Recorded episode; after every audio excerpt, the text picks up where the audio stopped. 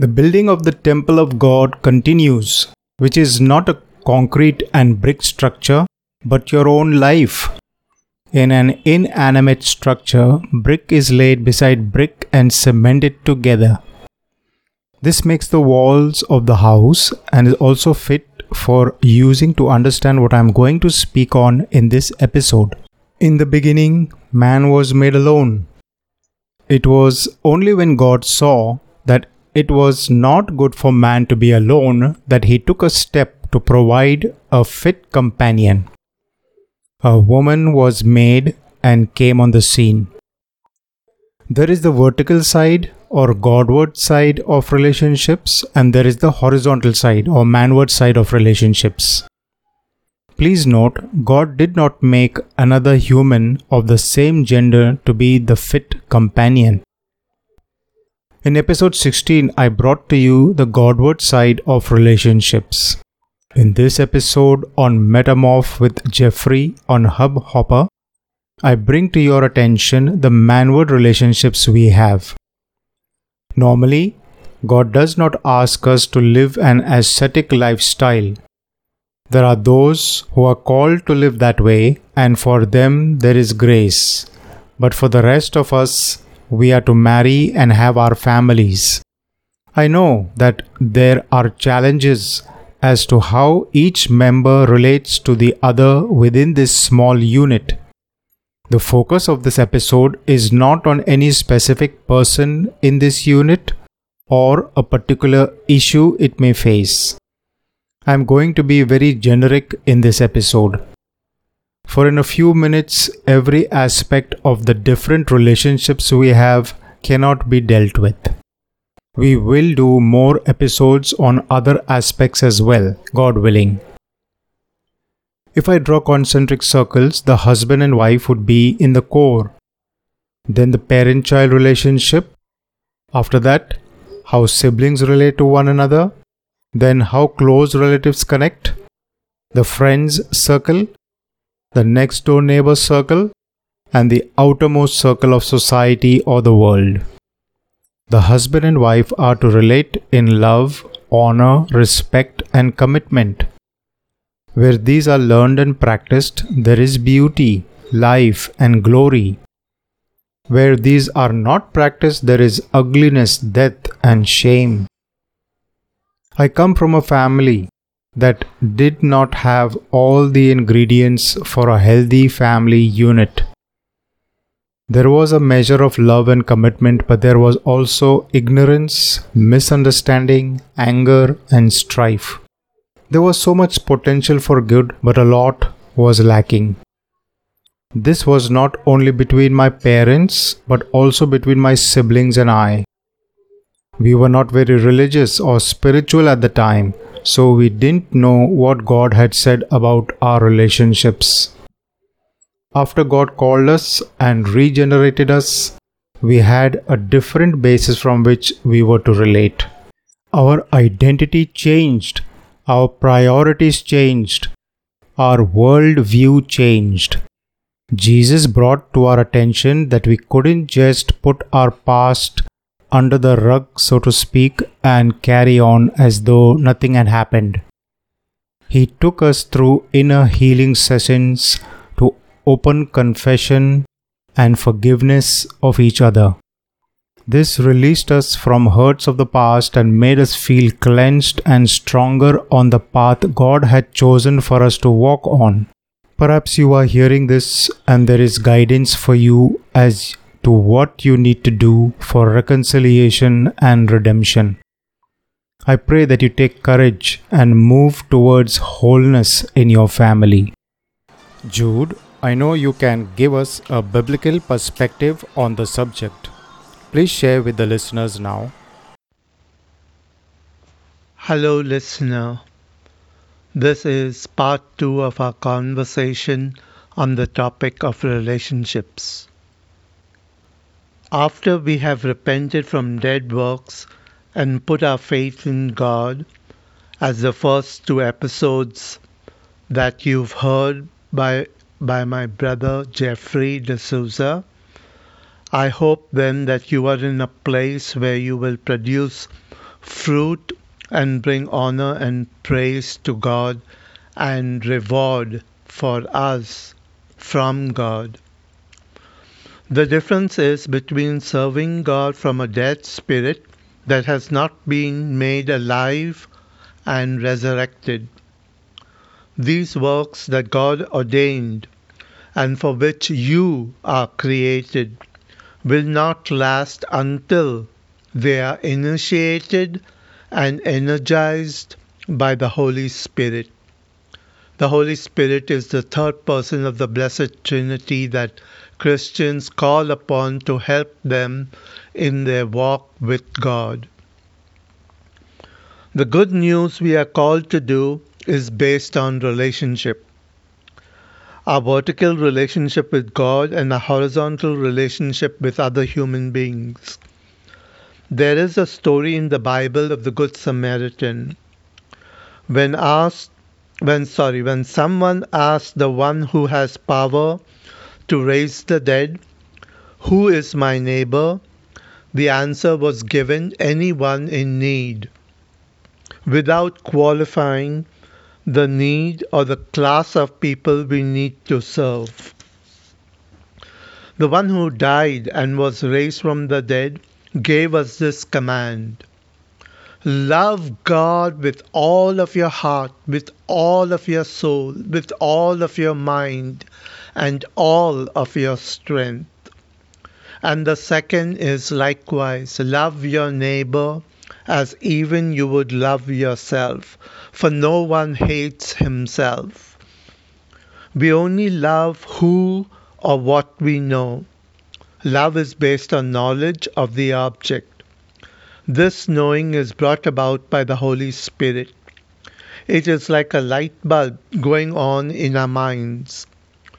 So, to please this lover, our hearts have to be sensitive and ready to do the works he prompts so that it will bring the one who has died for us glory and for us an experience of eternal life right here on earth. I'm greatly impressed with the Johari window. Google is helpful here. Maybe you could Google it and check it out. They, they speak of four quadrants. The authors of the Johari window speaks of four quadrants. The first quadrant is those areas of my life that I allow other people in my life to see me and view of myself. I wear my heart on my sleeve. But then again, am I hiding a part of it? The second quadrant is those areas that I do not know about myself, but other people know about me, even though I try to hide it. These are my blind spots. The third quadrant are areas of my life that I know about myself that others cannot see or know. We put on a mask to hide that part of ourselves. So the question is like this if they just knew the secrecy of and about me, would they ever love me?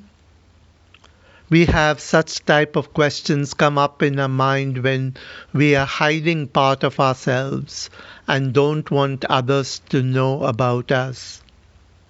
And finally, the fourth quadrant, those areas in which neither I know anything about or others know anything about me. So it's like an iceberg. A quarter is above water and three fourths is below the water, hidden from others and from even ourselves. However, we can ask the question Does God know everything about us, hidden or not? Is the God whom you serve through good works, does he know everything about me?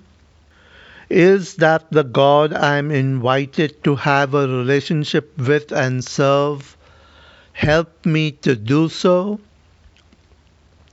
I came across a book by Dr. Gary Smalley. It's called The Love Languages.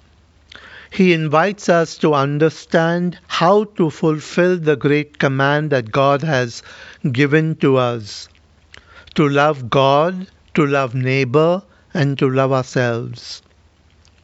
So, the first method or way of loving others or even myself is quality time. How do I spend time with the person I love? A lover with his beloved helps the relationship grow with God and others even before putting ourselves first. The second method is physical touch. This is not a lustful touch, but one that includes friendly hugs and a pat on the shoulder. Babies Research have proven that if not held within the first couple of days of birth, would hamper the bonding experience with his or her parents and can even lead to death. The third way is by affirmation.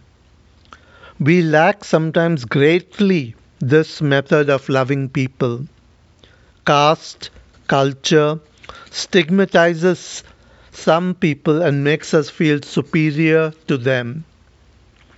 Can we lavish with our praise yet be honest? The fourth method is gift giving. Even though He does not need our gift, God is pleased to give us the gift of the sacrifice that He has made for us and we can in turn sacrifice for those others of the human family. Certainly, see the joy spread across the face of our children when they open their presents or gifts on their birthdays. They certainly feel loved and cared for, especially if they have their heart's desire given to them in the gift that we bought them. And finally, acts of service.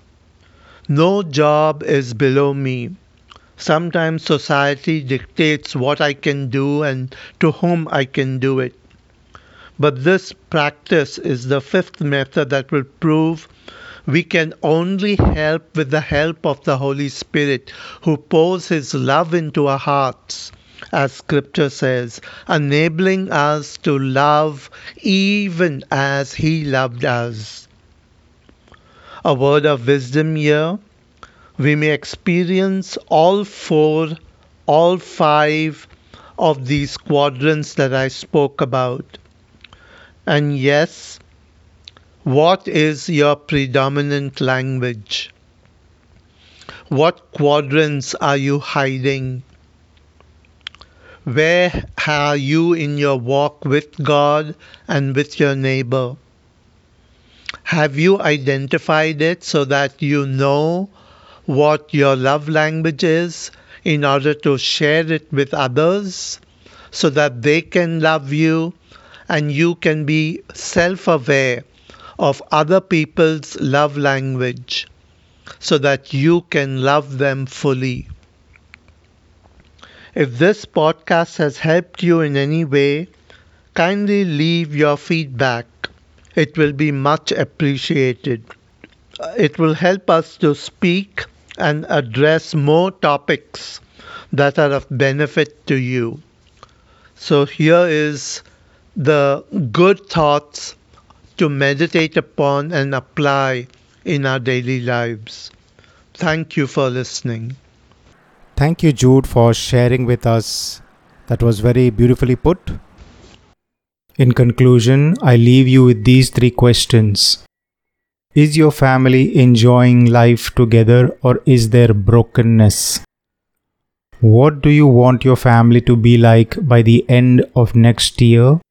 What do you need to do today to make it a reality? Thank you for tuning in to today's podcast. I hope it has benefited you in some way. I would love to hear from you. Please write to jeff0stella at hotmail.com with Hubhopper listener in the subject line of your email. To donate towards this service, please use 917 232 4377 at UPI. Thank you, and we will meet again